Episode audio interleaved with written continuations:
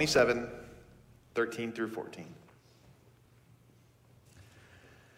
I believe that I shall look upon the goodness of the Lord in the land of the living. Wait for the Lord, be strong, and let your heart take courage. Wait for the Lord. This is the word of the Lord. You may be seated. Will you pray with me? Father, I, I thank you for your word, and I'm so grateful that talking about a topic like we are today on suffering, we don't have to look outside of your word to understand suffering, to, to talk about it, to walk through it, but rather your word is just replete with examples of real life suffering that happens in a world that is broken by sin. And specifically, I'm, I'm grateful for the Psalms this week. Just the ways in which it talks about the real pain of life, it doesn't gloss over it with some veneer of faith, but actually speaks honestly about our experience. And, and I'm grateful for these two verses. These two verses that, in some ways, function as something that we can aspire to in our suffering. To be able to look to you and say that we believe we will see your goodness again. God, in our suffering, that's, that's, that's the posture we want to have. And so I pray that today, as, as we talk about the things that are necessary in order to have that posture, God, I pray that you would help us. God, I pray that your spirit would, in all that we have to talk about today, would, would pick out a few things that would stick with us and that we could hold on to and actually begin to practice and believe even in the midst of suffering. So, God, would you unite your power with my weak words and teach us what we need to, to walk through pain faithfully? In Jesus' name, amen. Well, uh, today we are finishing up our short series on the dark night of the soul that we've entitled I Lift My Eyes. Uh, and today we're, we're finishing it up by talking about the experience of suffering. Over the last couple weeks, we've talked about sin, what to do when sin seems to be going nowhere, when we feel stuck. Last week, we talked about doubt. And then now, this week, one of the other things that causes the dark night of the soul is suffering. And to, and to start us off, I'm actually going to break one of the rules that my preaching mentor gave me. I'm going to read you a very long quote. A very long quote. And it tells the, the true story of a woman in suffering. I, I, know it's long, and I intentionally did not put it on the screen because I want you to, to tune in. So just stick with me here and tune in and hear this testimony. So, this is a, a testimony recorded in Tim Keller's book, Walking with God Through Pain and Suffering. And Mary tells her story this way. Both my parents were destroyed by alcoholism. I was three when they divorced. Now, my mother loved me and tried her best, but drinking became her refuge. Binges and craziness were the norm. I was repeatedly locked out of my house for such things as losing a piano competition or dumping vodka down the drain, and often had to break the basement window to get back inside. But I was 17 when Jesus found me. A friend invited me to church, and I clung to the minister's reassuring words of God's unfailing love. I was hopeful my life would change. Then I married a man six years my senior. At first, our relationship comforted me, but he became violent. I was hit repeatedly, once with a dog chain. I was strangled, kicked in the stomach, and pushed off a dock down the steps. Unbelievably, I convinced myself I still loved him. At 23, I found my father again. I thought he would protect and defend me, so I left my husband. Instead, my father sexually abused me. I plummeted into utter despair and attempted suicide. Failing at suicide, I screamed at God for allowing me to live. Where was he? I sought counseling with an extremely intelligent, kind young deacon. After a year, we fell in love, but he was already married. We struggled and pleaded with God for help, but ultimately we gave in to sin. He divorced and we were married. We did not deserve the blessing of three beautiful children that God gave us. For the first time, I had a family. But my children were under six when I began experiencing severe headaches, hearing loss, and partial facial paralysis. A specialist discovered a massive brain tumor. Parts of the tumor still remain inoper- inoperable today and are now causing new complications. I remember feeling strangely calm, though. Though our lives were turned upside down, at least my family was still intact. My children grew, and they, though they were brought up in the church, they were also becoming strongly influenced by the world. All were arrested at some point. The youngest son was diagnosed with a schizophrenic disorder. The oldest was incarcerated for two years. We were devastated. And then shortly after, my husband suffered two strokes, leaving his personality drastically altered. I discovered our finances were in ruin. We eventually lost our home. I was so crushed I could barely speak to a therapist. Mary says, Life has not changed, but God is changing me. What I discovered about heartaches and problems, especially the ones that are way beyond what we can handle, is that maybe those are the problems He does permit precisely because we cannot handle them or the pain and anxiety they cause. But He can. I think He wants us to realize that trusting Him to handle these situations is actually a gift. His gift of peace to us in the midst of craziness. Problems don't disappear and life continues, but He replaces the sting of those heartaches with hope, which has been an amazing realization. I've come to believe that life will not always be as it is now. I find even more comfort in being able to stop focusing on all the heartaches and focus on the one who will someday take heart, heartache away completely. I spent my entire life looking for and never finding a recipe to go from despair to hope. It did not come from anything I did or didn't do. Hope comes not in the solution to the problem, but in focusing on Christ who facilitates the change. That's a brutal testimony, friends.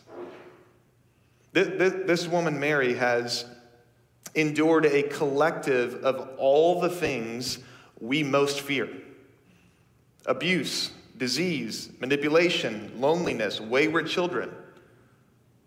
And yet, she ends it with a message of hope.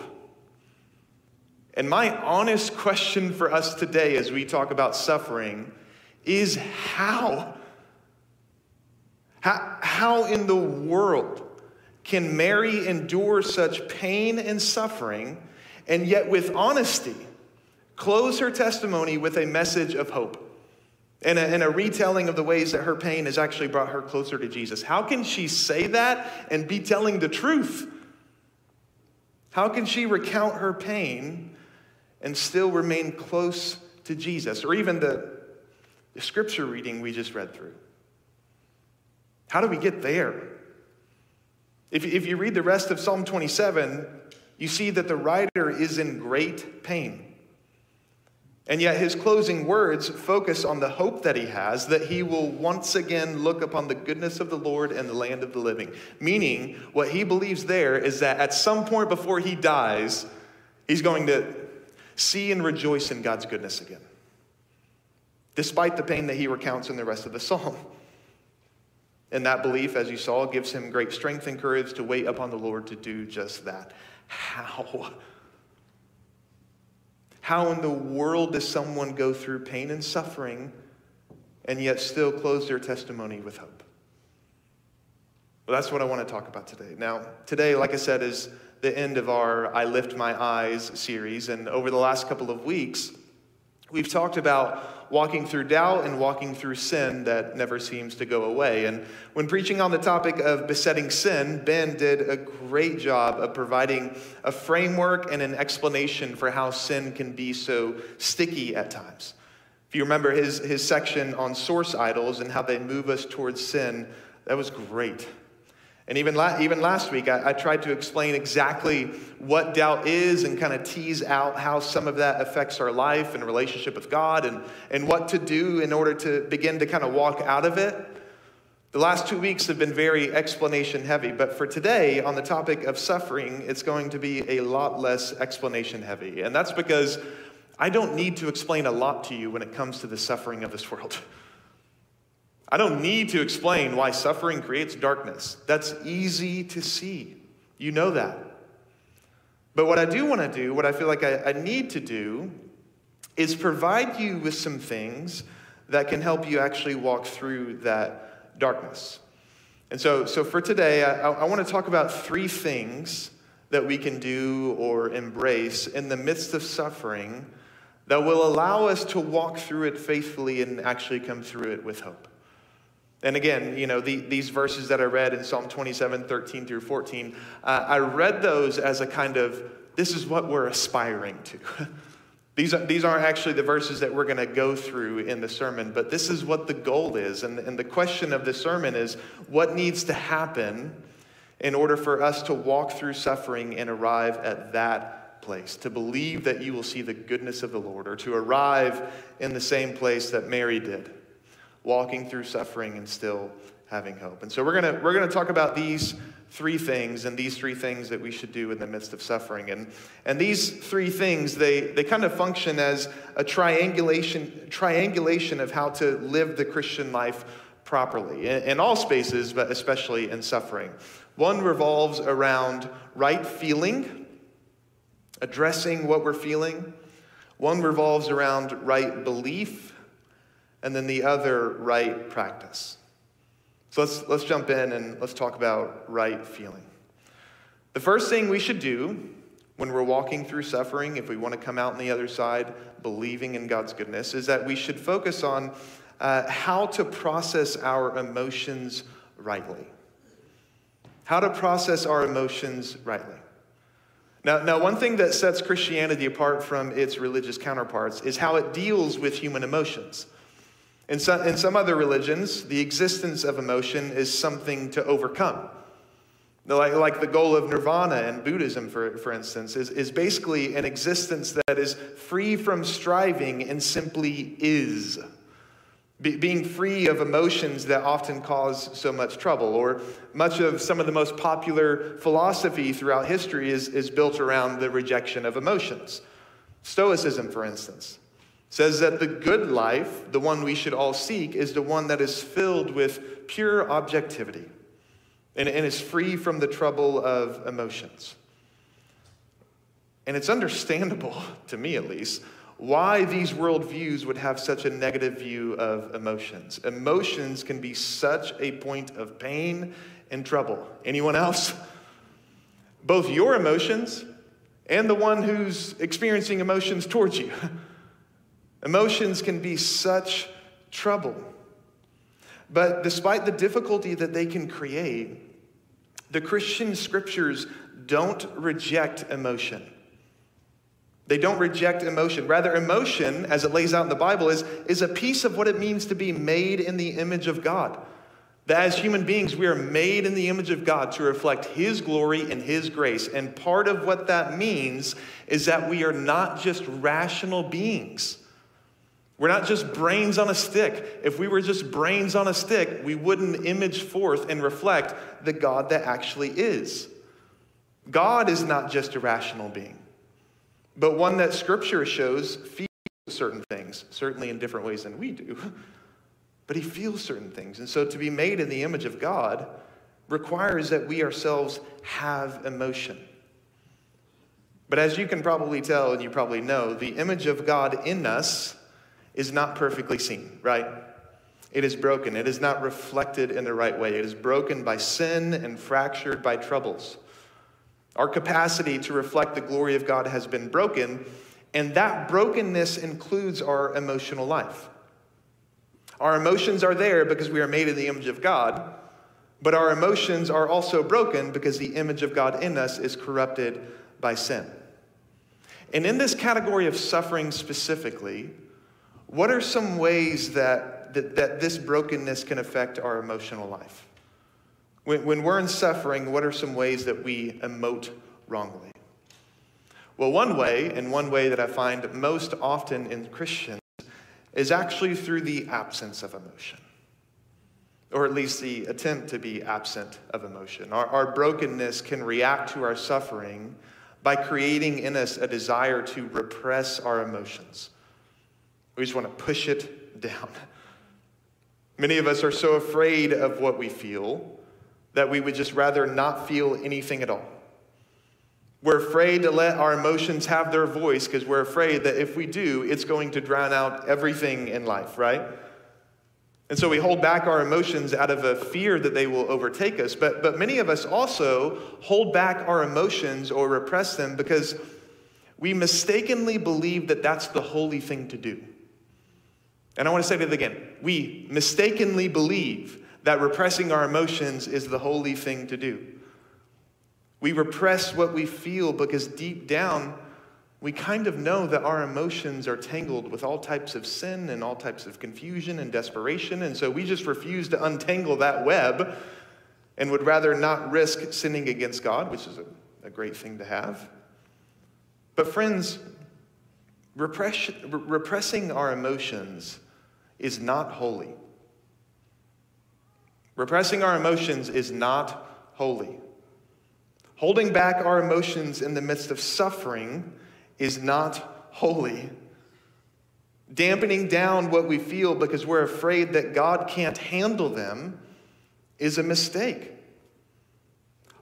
All throughout Scripture, we see instances of, of human beings making known to God what they're feeling.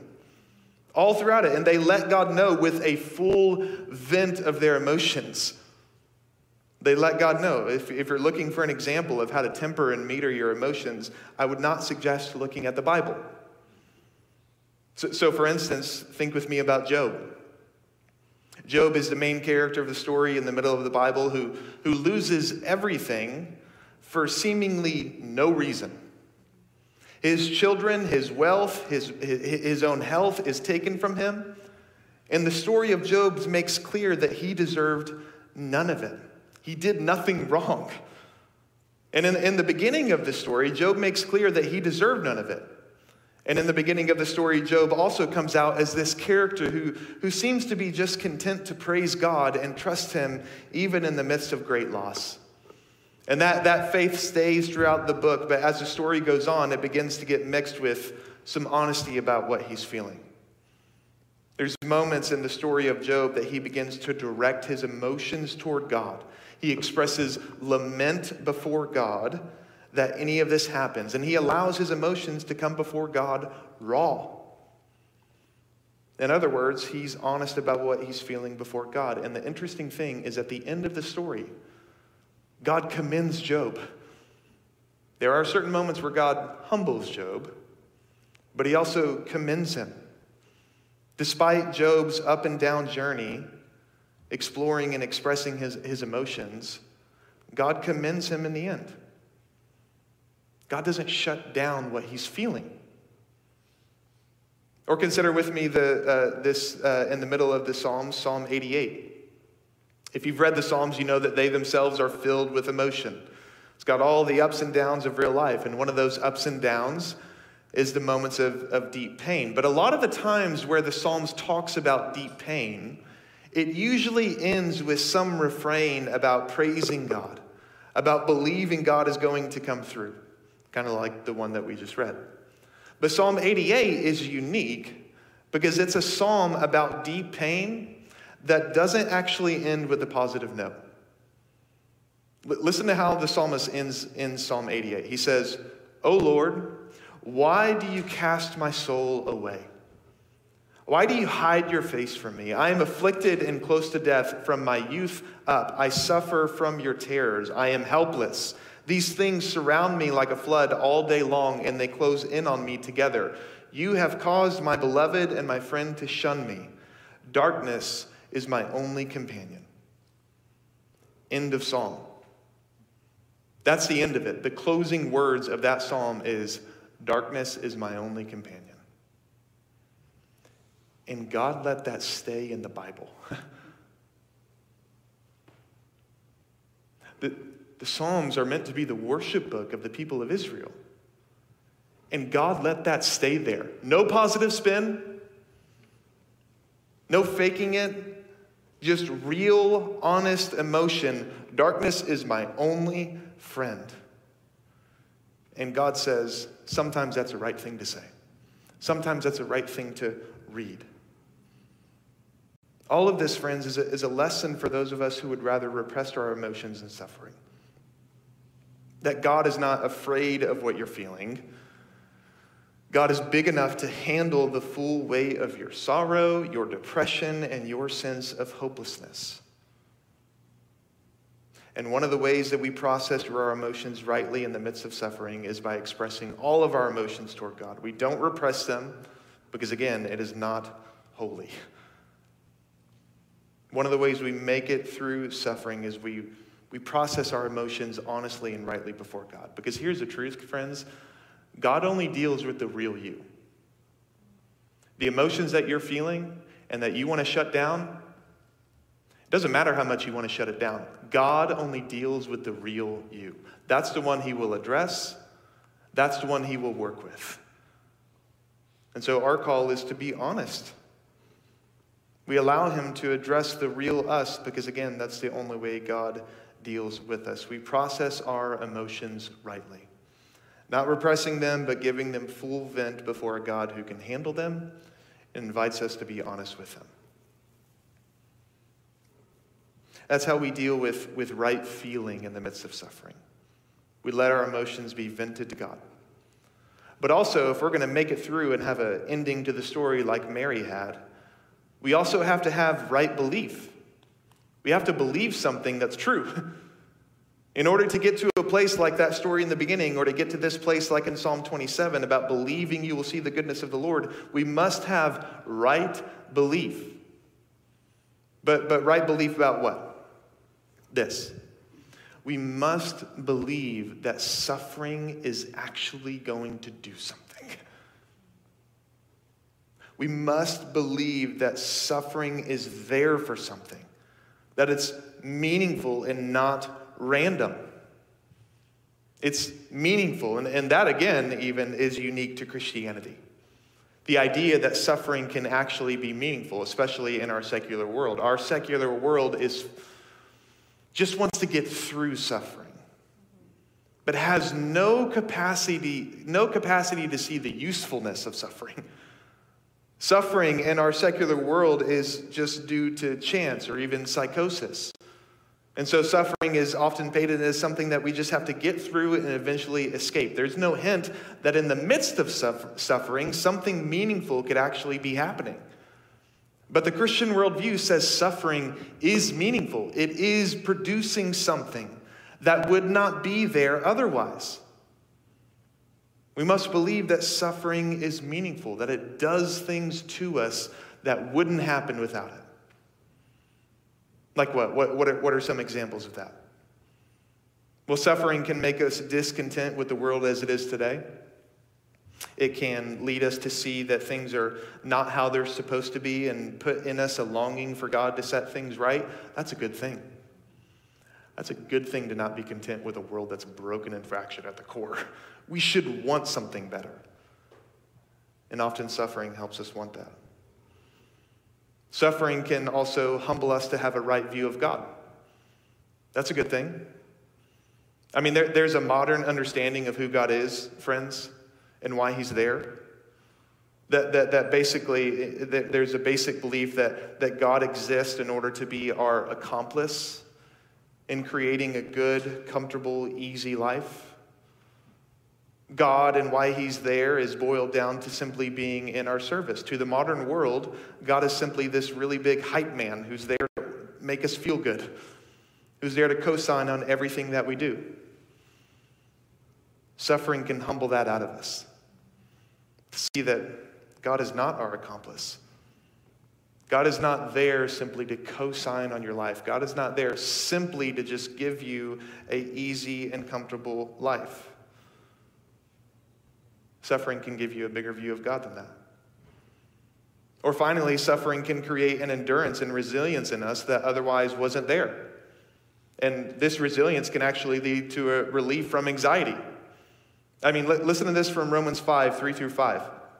Paul says, We rejoice in our sufferings, knowing that suffering produces endurance, and endurance produces character, and character produces hope.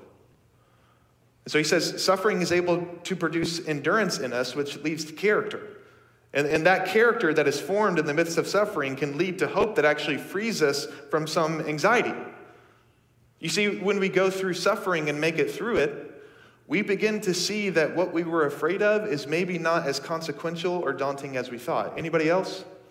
Anybody else been through suffering, went to the other side of it, and been like, huh, that, that sucked, but I, was, I shouldn't have been so anxious about that.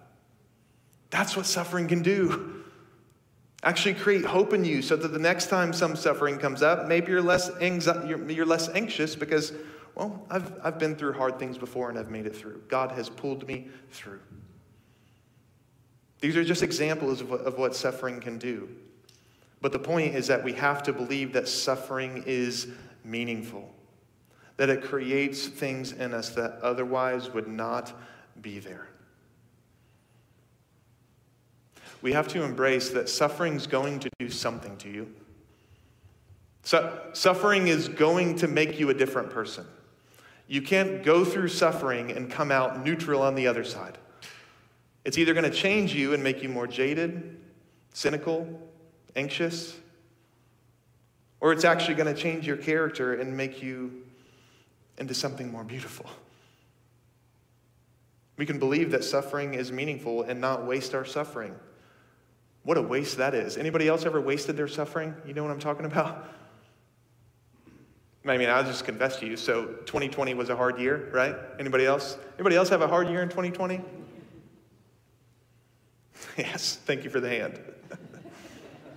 2020 was horrible. And for me, it wasn't just COVID, it wasn't just a pandemic, but that was the time when I was living in Dallas, Texas, trying to move to Seattle in order to work at this church called Icon. And also at that time, I had to raise my own salary, and so I had to support raise during one of the worst financial crises of our time. Also, we were pregnant with our second baby. Also, we were having horrible family issues. It was a horrible year. And can I be totally honest with you, friends? I wasted that.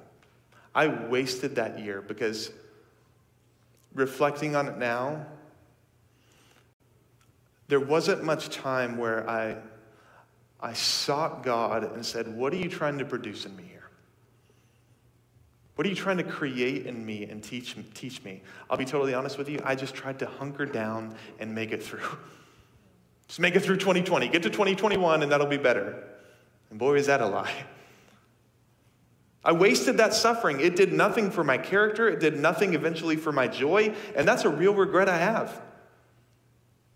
And we should hear that as well that if we if we don't seek the meaning of suffering, if we don't let it do something in us, then eventually it's just going to be wasted and maybe even make us into a more cynical, jaded person, which none of us want. Okay, I got to move on this last one really quickly. So, so far, we've talked about right feeling and, and right belief in the midst of our suffering. But what about right practice? What's a practice that we should give ourselves to in order to make it through suffering and retain a sense of our hope that, again, we will see the goodness of God despite what we're going through? It should be the practice of community. The right practice in suffering is community. I mean, in order to make it through suffering with our faith intact, we have to suffer alongside others. We have to be with other people. I mean, one of my favorite examples of this the, is the Apostle Paul himself. Just kind of at a high level, all throughout the New Testament, Paul is writing letters to the churches that he helped start, and he's writing these letters usually from prison, usually in some hardship. That's a lesson. The vast majority of the words penned in the New Testament were done with a hand that was shackled. That itself is a lesson. But Paul is writing these, places, these letters from a place of pain, and, and one of the things he most often does at the end of his letters is reference those who are with him and suffering alongside him. The people who are there giving him strength. In fact, only once in the New Testament does Paul lament that he's actually alone in his suffering. The vast majority of the time, he is with other faithful Christians and is being ministered to by them. Paul never suffered alone, and because of that, he was able to endure. Endurance in our suffering is directly tied to our sense of connectedness with other Christians that can help bear the burden with us. None of us can make it long on our own. In fact, one of my favorite illustrations of this, this is going to be super out of left field, and this is not in my notes, but I'm just going to do it. Um, so I'm a five on the Enneagram. Anybody know what that means? It means I love random things and going on a really deep dive of stuff. Uh, and so there's a podcast called Stuff You Should Know. Uh, and it's usually like an hour long podcast of just the most random things. And so it just, it, it hits a piece of my heart that I love. And so I love that podcast. And I remember a couple years ago, I was listening to one that was on coyotes. It was fascinating, just this, this deep dive on coyotes. And one of the things they talked about is how coyotes might be one of the most resilient species on the face of the planet. The United States, all throughout its history, about three or four times has put forth a concerted effort to solve the coyote problem, if not eradicate it, with millions of dollars and the US government behind it, and it has not worked. The coyotes are still here. Coyotes, you'll find them in the city, you'll find them in the wild. Very few places can you go throughout the US and not find a coyote. But the reason for their resiliency is really interesting. So if you ever hear a coyote howl in the night, we often think that's just a, a coyote doing coyote things, right? Um, but actually, what's happening is that a coyote is sending up a howl waiting to hear other howls around it, and, it's t- and what it's doing is taking a census of the area, trying to see how many other coyotes are around me right now, trying to get a gauge of whether that coyote is alone or not. And what's even more fascinating, this is, I'm going on a deep dive here, but just stay with me, that in the female coyote, if she howls and doesn't get the right amount of responses, gets a low number on the census, census there's a hormone in her body that will make it to where she creates 16 to 25 puppies instead of the normal 8 to 10. Fascinating. But all of that surrounds community. the resiliency of coyotes, the reason why they've been able to make it and stand up against the US government is because they stay connected. It's because they, they run in a pack. They have a pack mindset, and the same is, the same is true for Christians. That following Jesus in all of life, let alone in suffering, has to be done in community. In order to make it through suffering and walk out with a sense of hope, we must have other Christians who are bearing the burden with us. Gosh, we got to have someone who will weep with us, someone who will hold our pain safely Someone who, maybe back to the other one about the uses of suffering, who might be able to be an objective party who can say, maybe this is what God is doing in your life. We need community to make it through. And here's a kicker, too. This is kind of my, one of my calls here. Don't wait until you suffer to find community. Get connected now. Making it through suffering with community requires that the depth of the, those relationships have, in some ways, already been established. Get into community. In order to make it through suffering, in order to say with honesty, with this psalmist, that you believe you will look upon the goodness of the Lord in the land of the living, even when you're in suffering. In order to have a story like Mary that can recount every moment of devastating pain and still have a message of hope, we got to feel things rightly. We've got to process our emotions honestly before God. We've got to believe things rightly. We really have to hold that God could be doing something in our life that's worth it. And we have to have right practice. We have to have community with others that we can walk with. Friends, listen. I know there's examples of suffering that are in this room. I know there are many of us who are maybe not walking through suffering, but suffering comes for us all. Suffering is coming. But, friends, suffering doesn't have to ruin us. Suffering doesn't have to ruin us. If, if we will follow these ways, if we will give ourselves to right feeling, right belief, right practice, it can actually make something really beautiful. But most of all, friends, in suffering, we must believe that our God and our Savior is with us. Man, sometimes you just don't have the strength to feel rightly. Paul talks about that in Romans 8, groaning with words, with, with, with sounds too deep for words. Sometimes you don't have the strength or even the wisdom or understanding or insight to see what God could possibly be doing in your life. And sometimes you don't have the strength to stay connected with others because you're too in sorrow. But in that place, friends, you still have a God and Savior that is with you. That Jesus was a man of sorrows, the scripture says. Meaning not just that he encountered sorrow, but that he was a man of sorrow. He knew it deeply. And friends, there might be no other place that is charged with more potential to encounter Jesus than in our suffering, precisely because he knows it as well as we do. So if you're in a place and you've heard everything I've said today, and you're like, I don't have the strength to do that, Josh, then just sit and let your, let your God and Savior minister to you with the understanding and the grace that he has. He's your shepherd, friend. He sees you. He's ready to care for you and minister to you. If you'll just receive his witness, even when you have nothing to offer, nothing to reciprocate, that's the gospel. You don't have to. Just let him come towards you and, and comfort you in your sorrow. You want to make it through suffering? Let Jesus attend to you because he's a really good shepherd. Let's pray.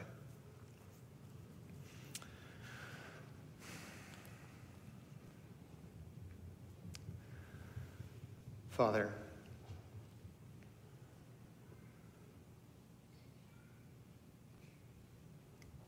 there are so many times where suffering is overwhelming. And in that state of being overwhelmed, everything I just said can feel like a burden.